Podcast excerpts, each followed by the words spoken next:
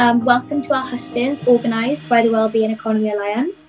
And thank you to everyone who has joined us here this evening. We hope you find this Hustings event tonight informative and it can allow an open discussion with the politicians who have kindly joined us tonight about how we can build a well-being economy here in Wales. My name is Caitlyn. I'm 17 years of age and I'm the Young Persons Officer for the Youth Climate Ambassadors for Wales, an Ambassador for Climate Cymru and a member of the Wellbeing Economy Alliance. Alongside me are Dawn Lyle and a fellow Youth Climate Ambassador, Ellie Sanders. Croeso i'n hystins a diolch am ymuno â ni. Gobeithio y bydd yr hystins hyn yn addysgiadol i chi a gallwn gael trafodaeth agored gyda gwleidyddion sydd wedi bod mor garedig ac ymuno â ni heno i siarad â sut y gallwn adeiladu economi lles yma yng Nghymru. Fy enw i yw Eli Sanders. Dwi'n un ar bymddeg ac yn ysgrifennydd Llysgenhadon Hinsawdd Ieuenctid Cymru, Llysgenna dros Hinsawdd Cymru, ac yn aelod o'r grŵp gyngair yr economi lles. Mae Dawn Laila Caitlin Williams yma hefyd. Dawn yw cyd-sylfaenydd for the region roedd waith economi lles yn y ne o'r Orllewin Cymru. Our current economic system is not only undermining our social well-being through inequality, social unrest, loneliness and the mental health crisis, but also threatening our very survival. Our planet. Our home is on the brink of collapse. We need an economic system that stops the destruction of nature and which ensures that we are meeting our needs without destroying the planet that we depend on. Our current economic system was designed to promote growth, not balance, and we have seen and felt and are continuing to see and feel the devastating consequences of these imbalances, especially with the COVID 19 pandemic. Economic inequalities in particular have skyrocketed during this pandemic, with billionaires experiencing record increases in wealth, while many struggle to get by on government support schemes. The injustice of our current economic system is leading to increasing levels of insecurity, anger, despair, and loneliness, resulting in social unrest and distrust of governments that are seen as facilitating these gross inequalities.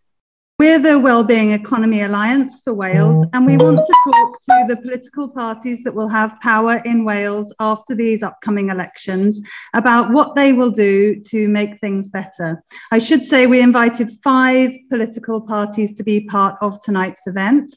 Um, Labour, the Conservatives, Plaid Cymru, the Greens, and Abolish the Assembly. And Abolish declined the invitation to take part.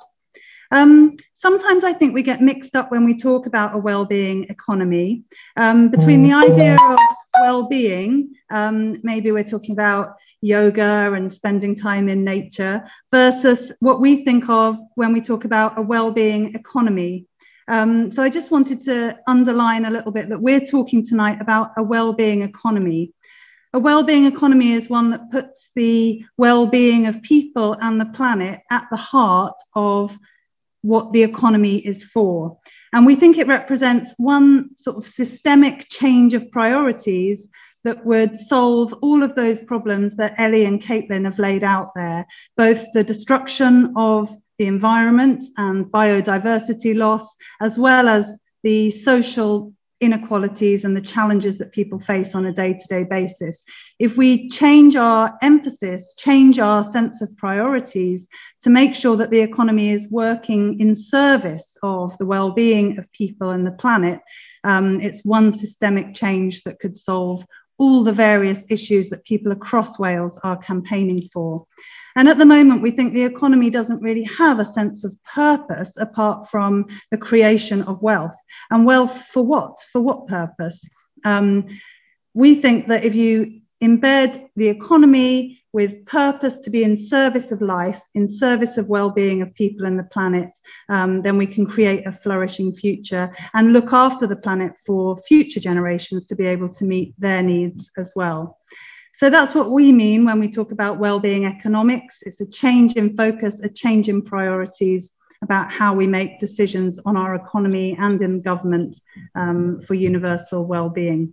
So with a bit of clarity about what we're talking about here tonight, um, I'd like to hand over to Caitlyn to ask the politicians for their opening statements. Caitlyn.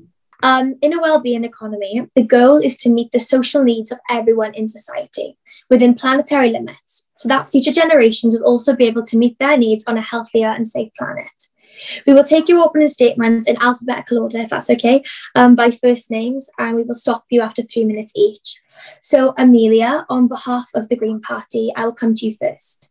What changes to the way our economy currently works do you think is necessary to genuinely promote well-being of people and planet? And what are some of the difficult decisions you'll make to address the challenges our society is facing? Thank you for such an incredible introduction from Ellie, Caitlyn, and Dawn. It's just been in- an incredible overview of what's at the heart of the well-being economy. As the Green Party, we have supported the well-being economy for years not because it was popular, but because it was right. And as we see the growing popularity of, an, of this of this point of this con- policy of this concept where we put people and planet at the heart of our decision making i think that covid has really inspired people about how profits and the idea of um, of the economy has been put above lives and the well-being of people. We're seeing people embracing those big ideas like never before at the heart of our policies are other big ideas, like a Green New Deal, working to address inequality while ensuring that we stay below 1.5 degrees of warming and protecting nature from the ecological crisis. Making sure that we are giving jobs to people that are beneficial to future generations as well as our current generation, that are well paid jobs for the work they do and address many inequalities. I think for me, as a woman who stands up for women's rights constantly, the fact that the invisible work of women in our current economy goes unaddressed uh, would be a huge sh- needs to be a huge shift in the way that our economy works. We know that austerity hurts women more as they get basically back into the house with childcare and not being able to be in the workplace and fulfilling the roles that they want to addressing many of these inequalities. 2020 has exposed so many inequalities, whether that's about racial justice or whether that's about working class people. One of our biggest ideas as well is about a universal basic income, making sure that everybody has enough money to survive on. Because at the heart of this is people's mental health and well being. Nobody shouldn't be able to put food on the table and a roof over their heads. It should be a fundamental basic for everyone, and a universal basic income is a small step towards achieving that. And in terms of, of what happens, politics is all about priorities. As the Green Party, our priorities have never been big corporations or the economy as it, as it stands. It has always been about future generations. It has always been about people in addressing inequality and ensuring that we are protecting the environment. It's about community and the arts and making sure that we're not valuing people by the money they can spend, but valuing people for what for, for who they are and what they can bring to communities because actually that community power would really be at the heart of, of what we want to achieve, bringing power and uh, resources back to the lowest levels rather than making having decision making made from above. So this is a big vision, and I'm so excited to see you all here today because I think we've got a great opportunity in the next Senedd to address many of these issues. Thank you, Amelia. That was actually very, very interesting. um, Calum, on behalf of the Welsh Conservatives, what changes to the way our economy currently works do you think are needed to better serve the well-being of people and planet? And what are some of the different difficult decisions you'll make to address the challenges our social our society is facing? Well, first, let me thank you for inviting me to tonight's hustings, and I'm happy to take this opportunity to set out how the Welsh Conservatives intend to promote human and ecological well-being. Firstly, there, cannot, there can be no well-being of any sort without a strong economy. Sadly, in Wales, we've been hampered by a Welsh Labour government supported at various times by the Lib Dems and the Nationalists who have failed over the course of more than two decades to build a solid, business-friendly entrepreneurial environment.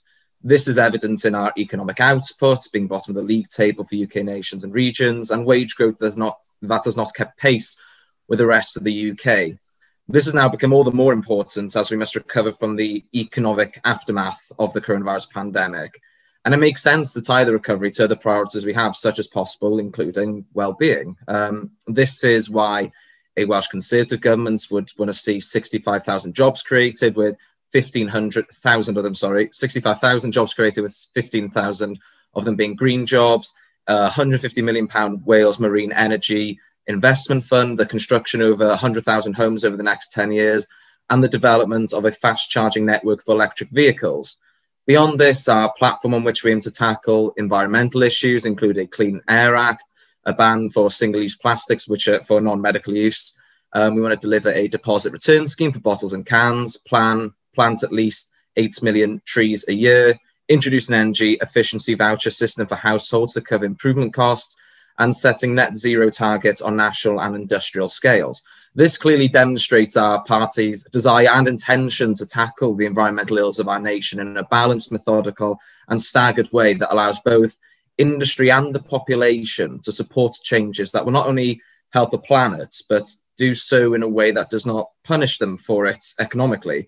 In fact, our plans are purposefully designed to bring economic benefits, which brings me more directly onto uh, human happiness. Um, economic growth, employment, and better salaries are inherently linked to better well-being, and that's why routes to work are far more effective and just means of achieving that.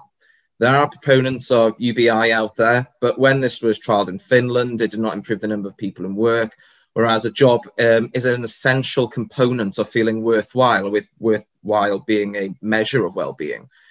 Indeed, in a debate on the Valleys Task Force, the Welsh Parliament voted for an amendment that stated that providing quality, long term employment opportunities is the best way to improve people's lives, as well as to empower our communities. We need to establish foundations for a good job and, crucially, job creation, especially in the private sector where devolution has not proven to be a silver bullet. And the way to do that, as uh, Tony Blair said, is education, education, education. So we have to have plans to significantly expand the availability of degree apprenticeships, introduce a second chance fund to allow free access to some further education courses, and refund tuition fees to those that go into medicine, nursing, or teaching, and discount them for those studying STEM subjects or modern foreign languages. And while the Conservatives welcome uh, and recognise the objectives of the Future Generations Act, it's concerning that the reality of the law has fallen well short of the rhetoric. Sadly, the Welsh Labour government have failed to significantly address poverty during 22 years in power. Of course, we know what they'll say it's Westminster's fault. Instead of fighting their corner, admitting their mistakes, it is easier for them to weaken the union rather than put their hands up. It seems the evolution of power has perverted that to the abdication of responsibility. I'm wrapping up now. Putting the recovery first and doing so in a way that maximizes well-being is far more important than constitutional navel gazing. If you look at the leadership of all the parties in this election, only the Conservatives are say, saying the constitutional status quo is sufficient and we should be focusing on the economy, health, education, housing, and the environment, which is coincidentally exactly what voters want. I look forward to hearing what everybody else has to say as well. Thank you. Um, thank you, Calum. And Jeremy, on behalf of the Labour Party, what are the difficult decisions you will make and what changes to the way our economy currently works do you think are needed in order to serve our collective well-being? Well, firstly, thanks for the opportunity of participating in this debate and looking forward to the questions after as well, which you can hold us all to account, not just for what we say, but what we do, which I think is very important. Um, so, there are three aspects to this for me. One is about equity of participation in the economy, one is about an economic model which reinforces community wealth and community reinvestment rather than uh, extraction. And thirdly, the notion of sustainability as fundamental to economic activity.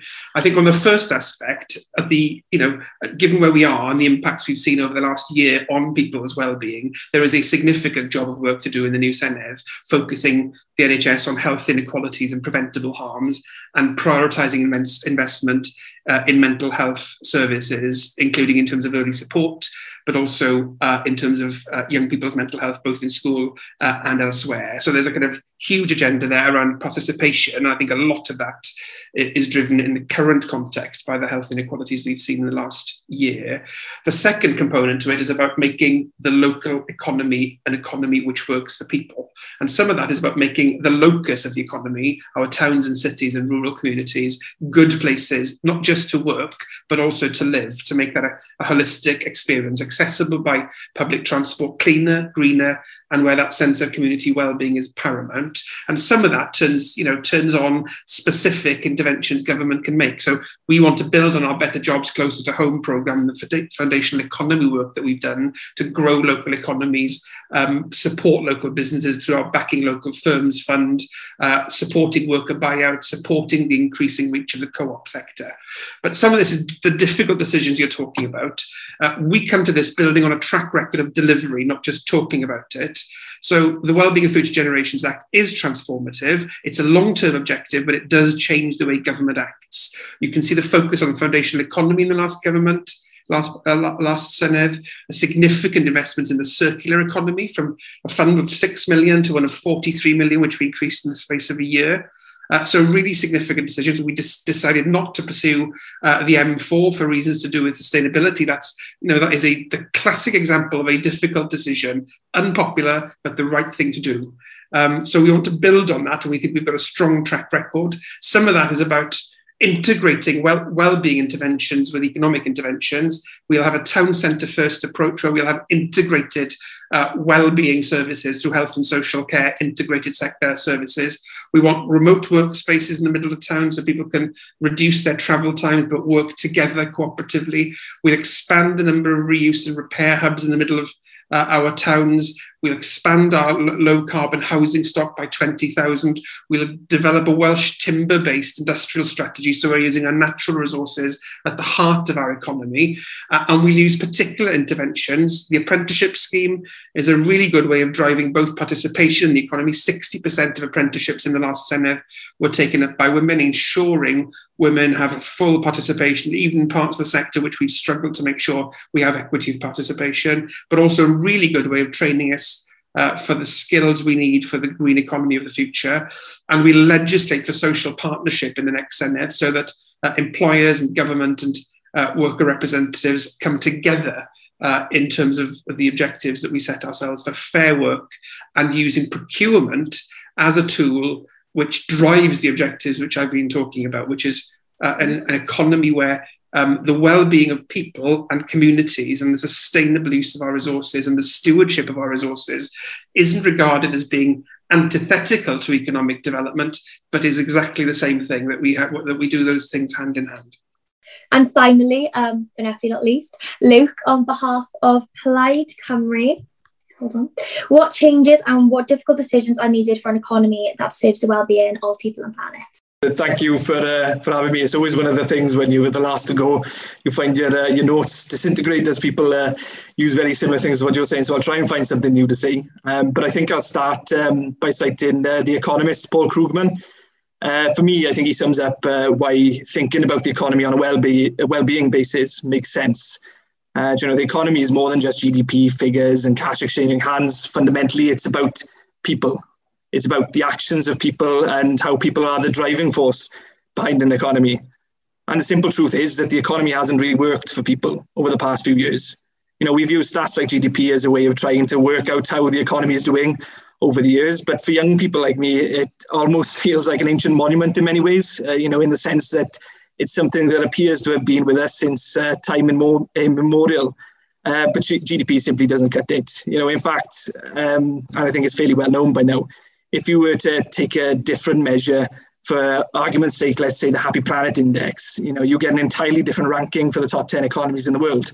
And, you know, the US, for example, does a lot worse in those rankings than it does in the GDP measurements. So in terms of what we need to do, uh, luckily we wouldn't be the first uh, people to ask that question. We know that New Zealand introduced the world's first well-being budget in 2019, and they've set three ways um, in which they budget uh, would look to address well-being. So I think the first one was breaking down the silos within uh, within government and making sure that government departments are working uh, hand in hand to assess and develop uh, policies that improve well-being. Um, of course, the second one focusing on outcomes that meet the needs of present generations and at the same time uh, thinking about the long-term impacts of future on future generations of policies and of course tracking progresses with broader measures of success, including you know the health of uh, finances, but also natural resources, people, and communities.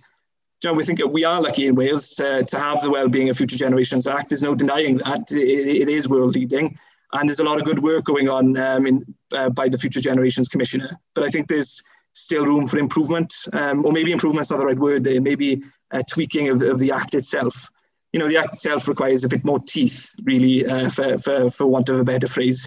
You know, there's examples across Wales of where the Act has been ignored. And I'll use an example from my own county borough, um, where the planning department said that the local development uh, uh, plan was uh, taking precedent over the Future Generations Act. You know, situations like that can't go on. Uh, so a good start uh, would be to strengthen the Act. Of course, there's a variety of other ways that we can improve well-being. Um, as we emerge from the pandemic, we know that we have a chance to build back better, and that's become a common phrase across all parties by now, and, and of course that's welcome. Uh, for me, that's ensuring that investment goes into the green industrial revolution that's on the cusp of, of taking off. And as a party, you know, Plaid Cymru is committed to a six billion pound investment into the green economy, and we estimate that would create roughly about sixty thousand jobs across Wales. And uh, we want to, have, of course, achieve net zero emissions by 2035. Alongside that, you know, we've committed to a jobs guarantee uh, or high quality training uh, for 16 to 24 year olds tackling mental health, the mental health crisis, which has been amplified by the pandemic, is also an important part of the well-being economy. And that's why we've committed to setting up one-stop shops for mental health. And importantly, and actually I think it's one of the more important points, you know, the well-being economy is about lifting communities out of poverty. You know, Plaid Cymru has talked about extending free school meals to all primary school children, for example. You know, I myself was uh, on uh, free school meals for some time when I was in primary school, and for many it's a lifeline. Um, and alongside this as well, we, we need meaningful targets to tackle poverty and with consequences uh, if they are, aren't met.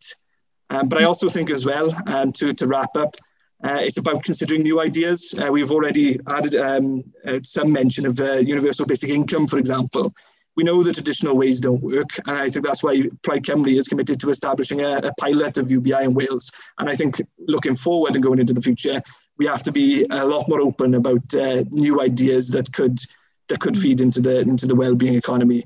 Uh, obviously, I'm going to say this, and uh, and uh, every other panelist has also uh, alluded to this. Um, but you know, I think that I think the Plaid Cymru Manifesto delivers uh, on on a well-being economy. Thank you very much for those opening statements, all of you. They're very insightful.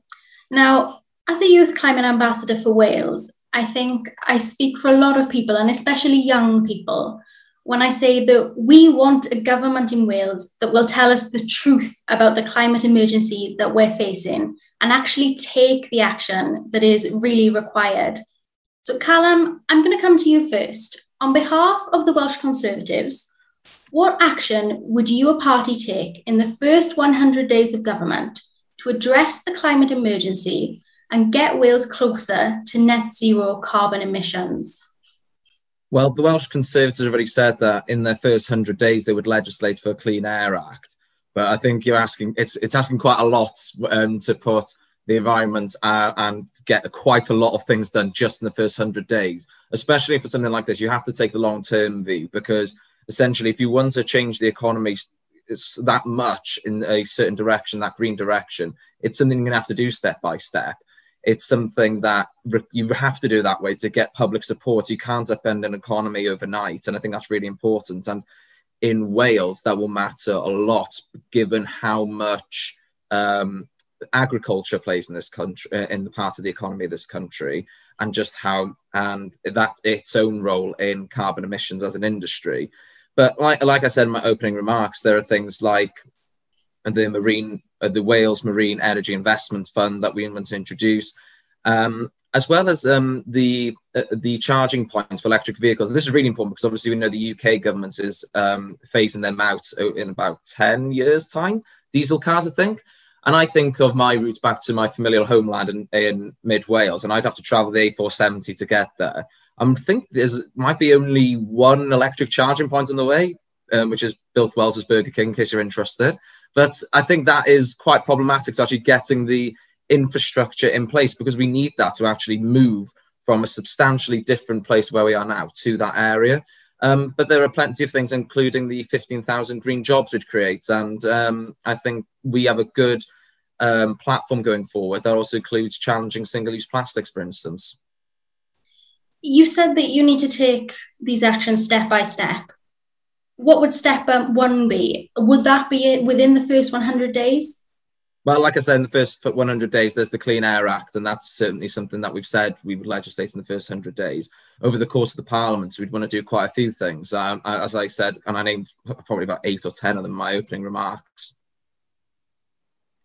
You also mentioned electric vehicles. A lot of people would argue that electric vehicles are not the solution to climate change. What do you say about that? Uh, they're not a singular solution. There's quite a whole scale change that needs to do, and we can't certainly do it alone as a nation of 3 million people. It's something that the world has to come together on. And I'm hoping the UK government makes the most of the COP26 conference happening in Glasgow at the end of the year. Um, that's a great opportunity. Um, I was in a hustings last week about international aid. Um, we were talking about the um, the need to cooperate internationally to challenge global poverty through addressing climate change, and I think that's a great way to do it to, to get that international forum to um, to work properly and as widely as possible. Thank you. Um, we're going to move on to Jeremy now on behalf of the Labour Party. So, Jeremy, what action would the Labour Party take in the first 100 days to address the climate emergency? Well, I mean, I just, I, firstly, I think the point you make is right about the urgency of the situation, and I think there is a job of work to be done in making it clear to everybody really how urgent the situation is. So we would start on day one, effectively, uh, and build on what we've been doing in the last five years. So we'd uphold our policy clearly of opposing the extraction of, in terms of energy policy to start with.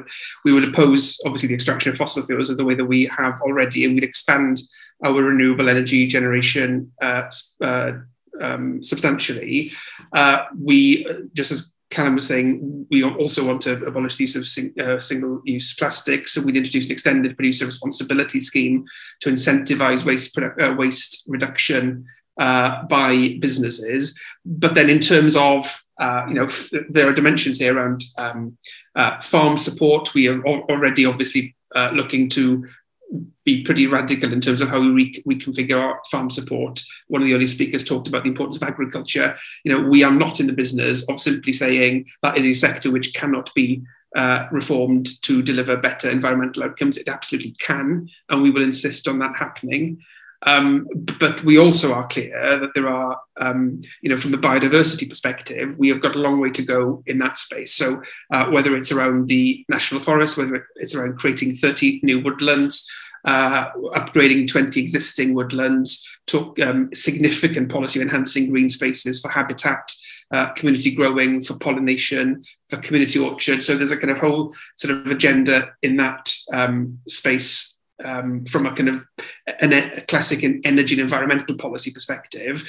But on the other side of the of the um, coin, if you like, from an economic policy perspective, just the way I was start, said it saying at the start, you know, you you we have got to see all economic interventions through the lens of the urgency of decarbonisation. So we've already seen that in terms of the enforcement of the economic contract and the re and the re prioritization within the economic contract of decarbonisation and the moving to move towards a net zero economy. But you know, we've got to decarbonise our transport system. We'll continue to invest in active travel. We'll continue to invest in green uh, public transport. We want to make sure that people are able to work remotely from their workplace, that they can do that. We've set targets for that. We think that's essential to be able to deliver on the net zero uh, objectives. We've taken some very difficult decisions already, or rather unpopular decisions in some places around the 20 mile an hour default speed limit, for example, which obviously helps in terms of active travel, but also helps in terms of clean air. We've said we bring in the Clean Air uh, Clean Air Act. Um, and I mentioned at the start the decision not to proceed with the M4. There's a whole agenda around the Burns Commission about how we then um, help reconfiguring road, reconfigure road use. Um, I do agree with what you said. I mean, I, I, actually do think clearly it's important that we are able to expand our EV uh, charging infrastructure, but it is absolutely not the solution to expect that um, uh, electric vehicles can, can, can, you know can be the, the magic the magic wand to this. It's got to be a much more, uh, you know, a, a, genuinely decarbonised transport policy, uh, which which uh, makes the contribution that we need. Thank you. Um, to keep to time, Luke, I'm going to come to you next on behalf of Plaid Cymru. Okay. So, what action would your party take in the first 100 days to address the climate emergency we are facing?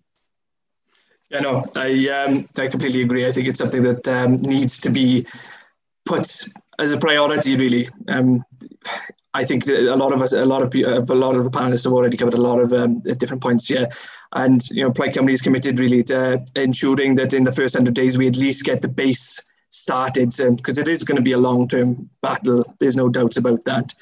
Um, so, of course, we want to reduce carbon emissions uh, to net zero uh, levels by 2035. Uh, we want to ensure that all electricity generated in Wales as well is renewable by 2035. Uh, we want to introduce the Nature Act with statutory targets to restore biodiversity by 2050. Um, you know, we want as well uh, to ban uh, the use of single-use plastics um, in 2021. And of course, as I mentioned in my opening statement, um, the investment, um, our flagship investment in, in the green, econ uh, green economy and the green industrial revolution of six billion pounds is a, is, a, is a good start as well to address the climate, uh, climate emergency.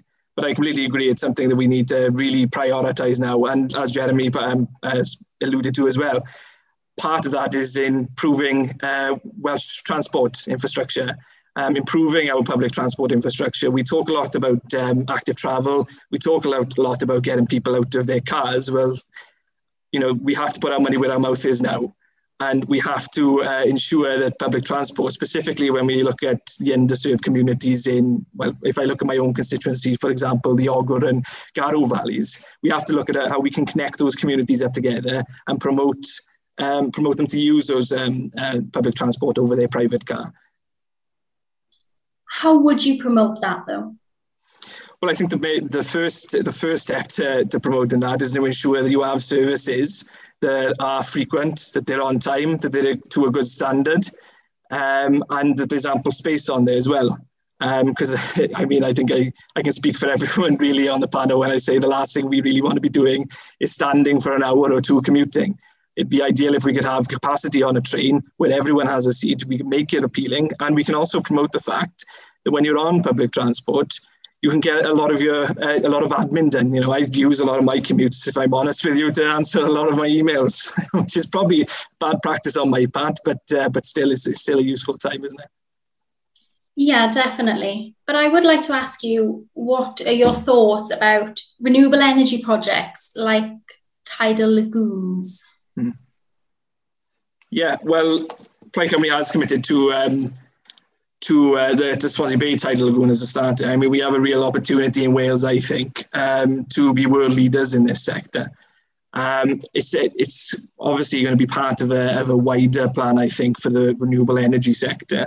Um, but yeah, no, I mean, to answer your question straight up, we're very supportive of tidal lagoons. Fabulous, thank you. And finally, on to Amelia on behalf of the Green Party. Amelia, are those answers good enough?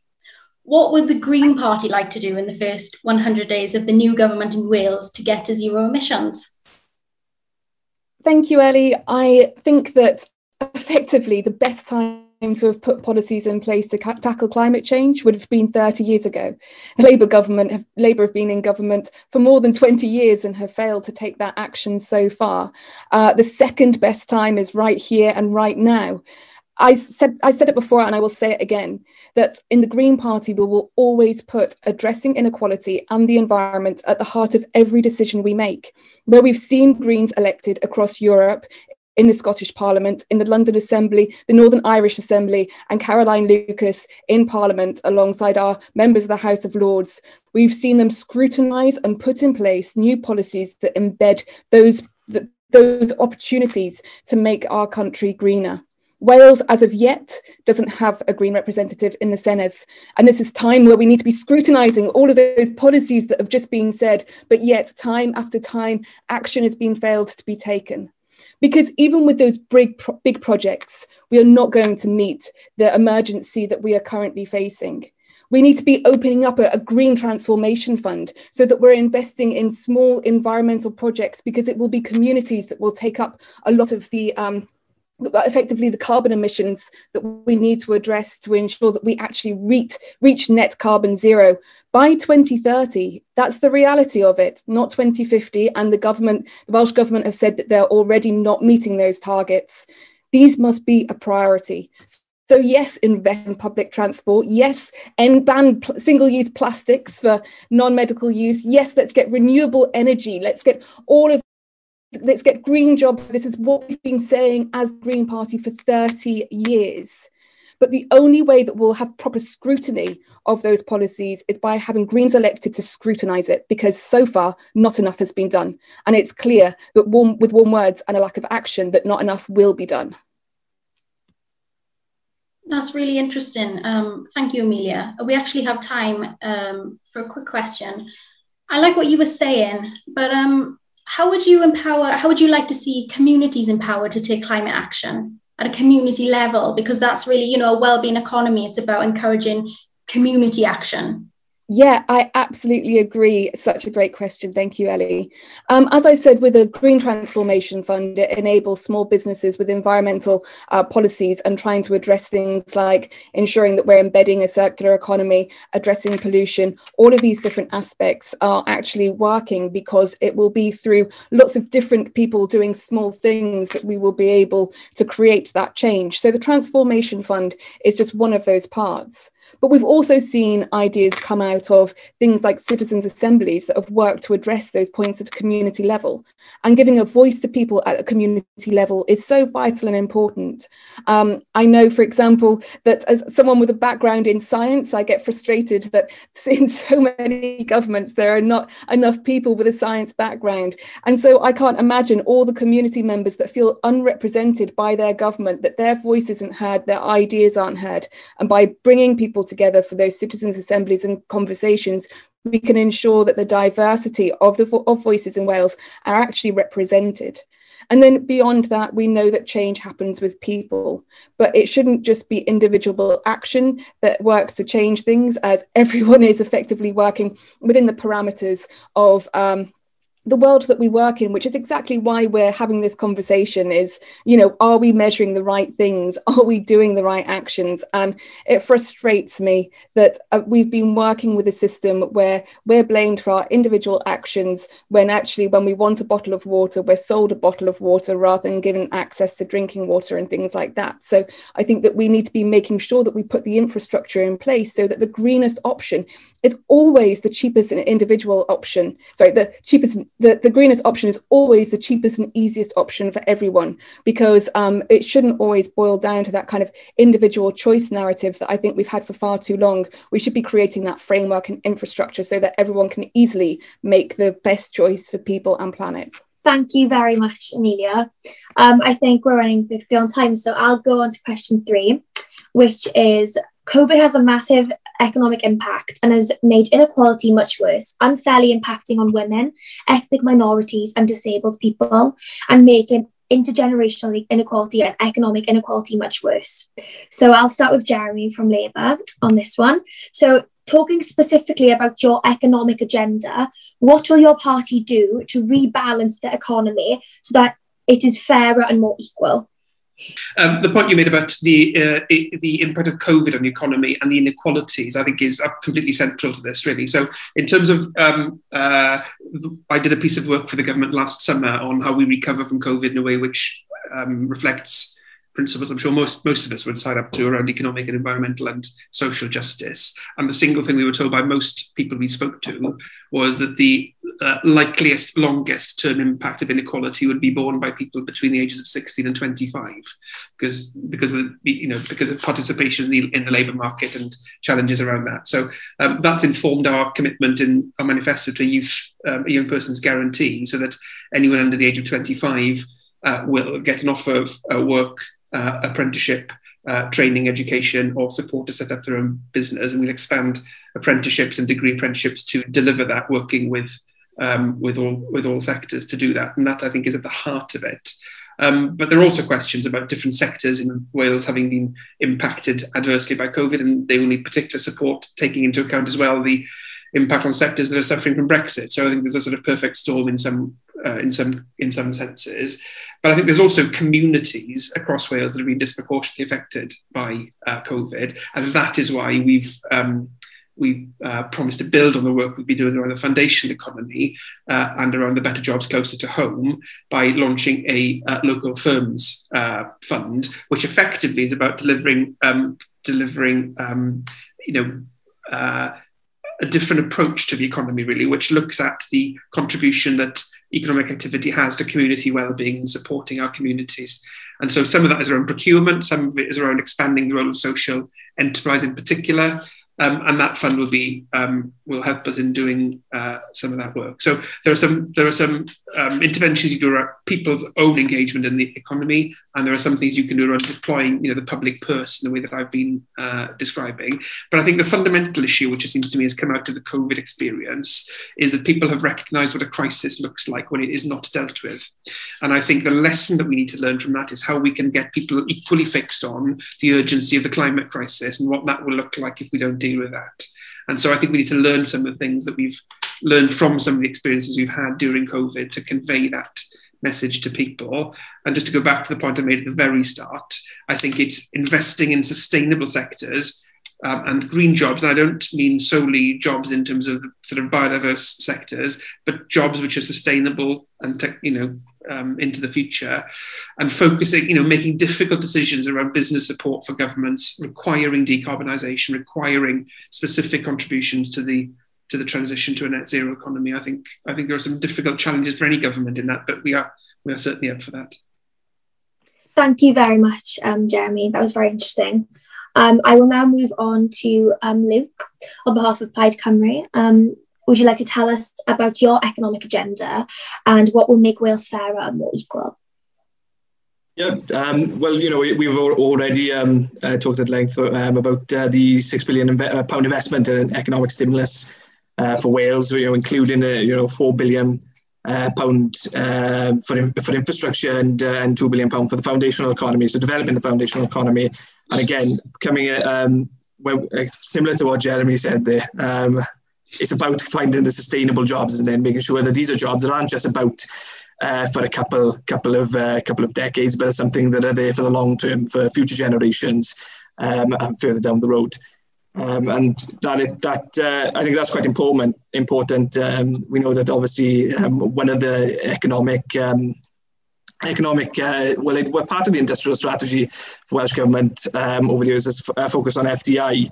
Um, foreign direct investment, which has yielded um, jobs for, for local communities. We know that, but from my own experience in my own area, Ford, for example, um, has, has left us now. That's why I think the priority has to be investing in um, in local homegrown Welsh businesses. That's why we're looking at um, um, expanding the role of the Development Bank of Wales um, and supporting the creation of a community bank uh, to, he- to help domestically owned uh, businesses grow uh, their market share um, here in Wales and to create Prosperity Wales, which is an arm length development agency uh, based in Wrexham uh, to focus on growing small and medium-sized Welsh firms. Um, as part of that as well, we've, we'll be looking to boost Welsh firms' share of public contracts uh, from 52% to 75%. So our agenda really is um, to help uh, Welsh businesses grow and be sustainable for the long term. And like I said, not just um, to provide jobs for now, but jo provide jobs further down the line. Um, thank you um, very much, Lou. Um, could I quickly ask if you could if you could address gender equality, disabilities, and racial minorities? If that would be, I've had a question in the chat, so I've just read that to ask you. Thank you. Yeah, of course. You know, I mean, there's there's a lot to be said, and I, I know Amelia has uh, alluded to already. There's a lot of un, um, unpaid work that happens in the economy that's not recognised at the moment, and I think there needs to be a body of work done to uh, to to to to bring that um, uh, to people's um, attention. But I, I, think you know there's a lot of there's a lot of things as well. When we look at how COVID has affected different groups in society, you know we know it's had a disproportionate effect, as you said, on uh, on, on ethnic minorities, on uh, people with disabilities, um, and young people. And I'd also as well I'd add um, it's, it's, had a disproportionate effect on working class people as well as a whole. Um, and so a lot more as we come out of the pandemic, I think needs to be done in in helping in helping those groups. Uh, so I've talked about um, free school meals for primary age um, school children. Uh, we've also, as a party, pledged uh, £35 a week uh, child um, payment to top up um, families who are living below the poverty line. Um, so I, I, agree there's a lot of work needs to be done as we come out of the pandemic to to address a lot of the inequalities that have happened in society, and that is uh, that is going to be a priority for for the Plaid Cymru government. Um, thank you very, very much, Luke. Um, I'm going to move on to Amelia on behalf of the Green Party. Um, what are your economic policies that will make Wales more fairer and more equal? Thanks, Caitlyn. I think that there are many angles to address here. That's how we tackle those inequalities. And as you said, COVID has well, COVID has exacerbated, not exposed, because I think that those problems were already there, and people who were living with such inequality um, have been forgotten for far too long. Um, COVID has seriously exacerbated that, and it's given more evidence than we ever needed that we need to be to readdress how Wales works for everyone. I think it's really important to be looking at young people, as you said, uh, Ellie and Caitlyn, about young people and future generations and how climate and environment will affect your generation. I feel that as someone who was um, just out of university during the last recession, it was awful. Like there were no jobs, and an impending austerity, potential austerity budget coming through will further exacerbate many of the problems that young people had. If Wales had the power, I would want to ensure that young people were paid a fair wage so that they basically had equal pay for equal work uh, rather than the pay inequalities that young people currently experience. But also, I know from experience that during challenging times, exploitation of young people happens in the workplace and exploitation of so many different people through things like exploitative zero hour contracts that have no place in Wales. These contracts undermine the rights that people fought for um, in terms of holiday and maternity pay and sick leave, and leave so many people, especially young people, without uh, a clear amount that they'll earn each month to be able to pay their rent these are effectively completely undermining people's rights. So, a genuine investment in jobs, training, and opportunity for young people is so vital and important. And as I've said before, making sure that, uh, I, and I'll keep repeating it, every decision needs to have equality and the environment at the heart of it. When it comes to gender equality, again, there needs to be more about empowerment for women as someone who's experienced domestic violence, I know the failures of the current system. I just, I, am not even going to begin to describe the problems that the current system has better investment in things like refuges, actually having a genuine plan um, to ensure that we have genu- gender equality in Wales is, is, is vital and important, as well as education of young people about what things like violence looks like. I worked uh, on the campaign for misogyny as a hate crime, and it's clear that many misogynistic acts happen and people don't realize it's misogyny. When we're training young people, people think that some, some of these things are acceptable, whereas genuinely providing education about what misogyny looks like is a, a, an important way, and, and violence and coercive control, making sure that we're tackling things like FGM, female g- genital mutilation, and trafficking. Um, there needs to be support, there needs to be a plan, and there needs to be education uh, in schools and education of the general population about what these things look like we need to decolonialize the, the curriculum as well and make sure that we are putting Black history into our education and ensuring that we're celebrating the diversity that we have here in Wales. I'm being told that's time, but this was such a, a broad uh, question. I have many other things I'd like to talk about, but uh, I'll wrap up there. Um, thank you very much, Amelia, for talking about inequality as well. Um, we all very much appreciate that. Um, finally, I'll move on to Calum and I'll ask what specific economic policies will effectively address all forms of inequality in Wales.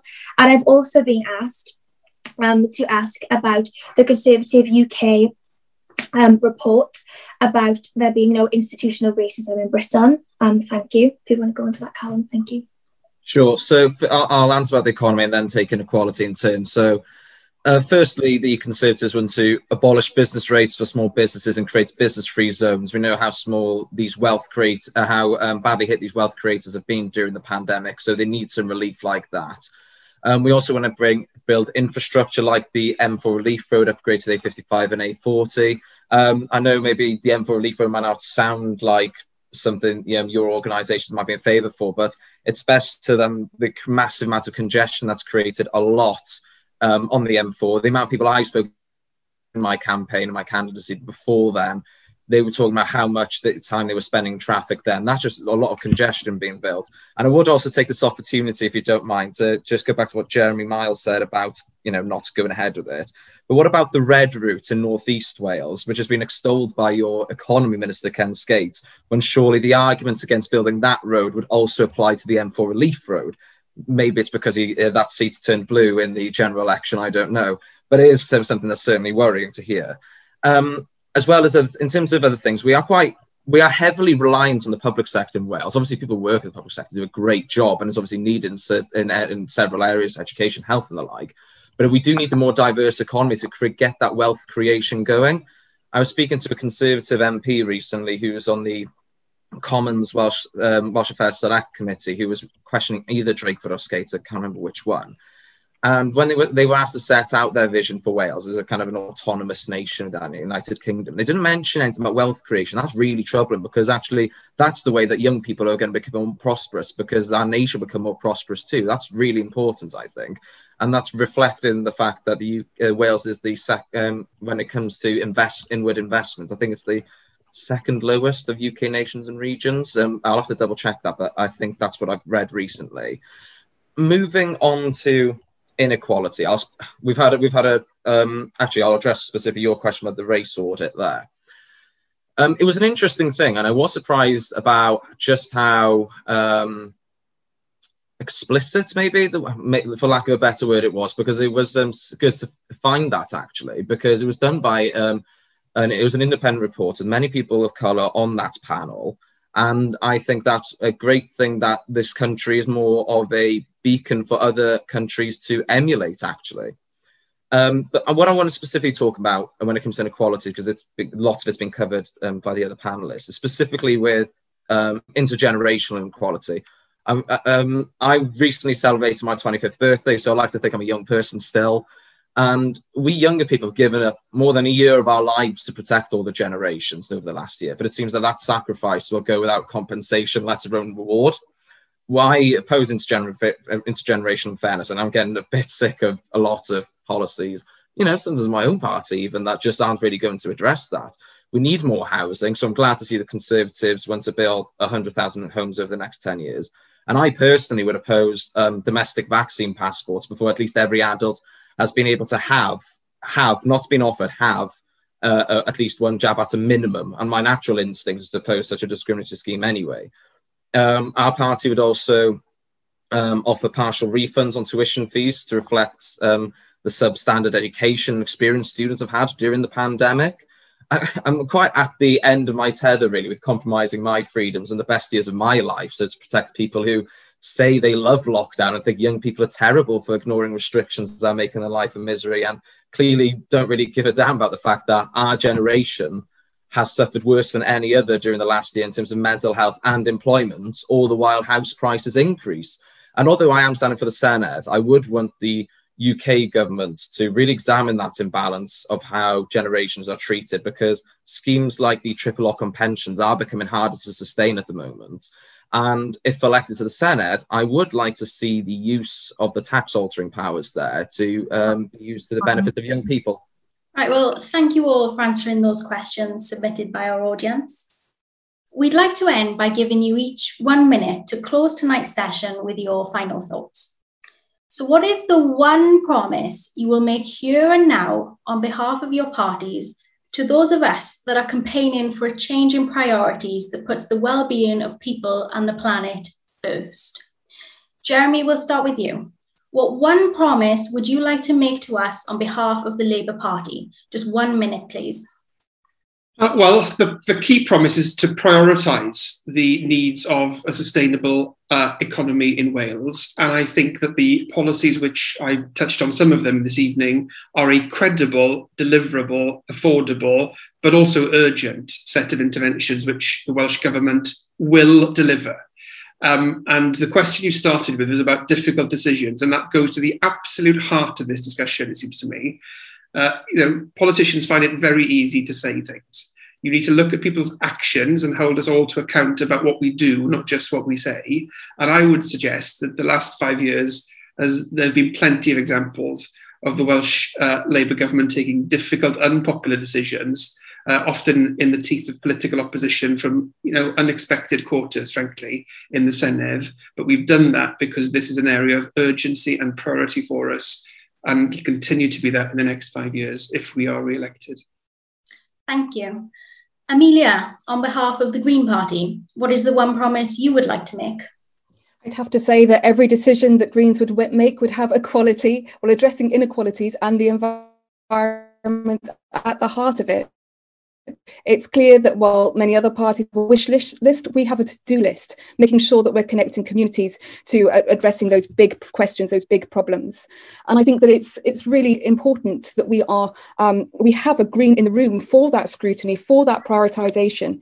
The other parties have had years to be able to put these policies in place, and where we've seen Greens elected across Europe and across the UK, we've seen that radical transformation of ideas and scrutiny that enables things like in, in prioritizing the environment, prioritizing young people, prioritizing equality, provi- pr- prioritizing a well-being economy at the heart of all of those things. So um, yeah, I promise that I every green will have equality, addressing inequality and the environment at the heart of every decision, as they have done everywhere that they've been elected. Thank you. Calum, on behalf of the Welsh Conservatives, what one promise would you like to make? Just one minute, please. Well, firstly, thank you very much. I really I have really enjoyed this evening and hearing what the other panelists have had to say as well. And probably the most robust questioning I've had so far during the husting season. Um, and prioritizing recovery from the pandemic is the one promise I can make. But a part of that is a lot of things that will align with, I think, people watching today. And that does mean green jobs. It does mean um, building housing. It does mean a Clean Air Act. It means serious action on the environment and getting those initial steps in straight away to get into that green economy as soon as we possibly can. And it does mean encouraging wealth creation as well, because um, we need a big private uh, private sector in the economy because that's the way we can get better wages for younger people straight away. And I know there's probably been a bit of a fundamental disagreement, I guess, um, for, between us this evening, because I do believe that well-being and economic growth are inherently connected. They cannot exist without the other. And basically, I'm hoping that I'm right. um, I'm sure uh, because if we get into power, you, I'm sure you might hope we're right as well. Because you know, we what we want is the same thing, which is the best results for everybody, and that does mean well-being as well as prosperity together. Thank you. Thank you. Thank you. And last but not least, Luke, on behalf of Plaid Cymru, what one promise would you like to make? Well, for us, um, it's about prioritising uh, in the recovery, um, addressing the uh, climate emergency, as I've uh, outlined already, addressing as well the inequalities and bringing out, well, lifting communities out of poverty, which I think is something um, that has been a bit of a, a, a, um, a disgrace, unfortunately, in Wales that it exists. Um, so for me, Plaid Cymru, you know, we have the ambition and the vision to carry out a lot of the uh, a lot of what I've talked about tonight. Um, so if to wrap up, um, and our promise to, to, to, Wales is to is to pull people out of poverty, to improve the economy, and build back uh, better in a sustainable way. Thank you. Thank you all for keeping us all so perfectly to time. Uh, we're just coming up to eight o'clock, and I think uh, we've had a really productive hour and great to hear so many perspectives. And I would just like to say well done to Ellie and Caitlyn for a fantastic job in holding our candidates to account this evening. So thank you very much to uh, all of our politicians for joining. Uh, we've really appreciated your time. I think here in Wales, with the Wellbeing of Future Generations Act, through one lens, we're leading the world as a well-being economy government, and the world is certainly looking to Wales to see what we're doing with that important piece of legislation. Um, and I think it's up to the next government in the next few years to really show that that act has teeth and that we are implementing it um, in alignment with the values um, that we've set out so clearly in that what we consider to be a really good piece of legislation. Uh, we just want to see how it can be better implemented. And I think at the Wellbeing Economy Alliance, we talk a lot about the dichotomy between the economy and well-being. And um, it is true that economic growth um, often leads to worsening inequalities, and the, the, data has proven that. You really have to look at where that economic growth is happening, whether we are redistributing growth um, across all sections of society, not just growth for its own sake. And that is a really key point um, that's important to us.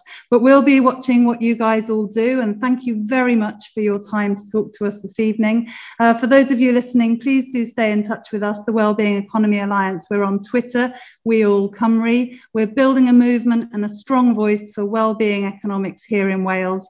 Thank you for being part of tonight's hustings. We hope it's been interesting to everybody. Good night and bye for now.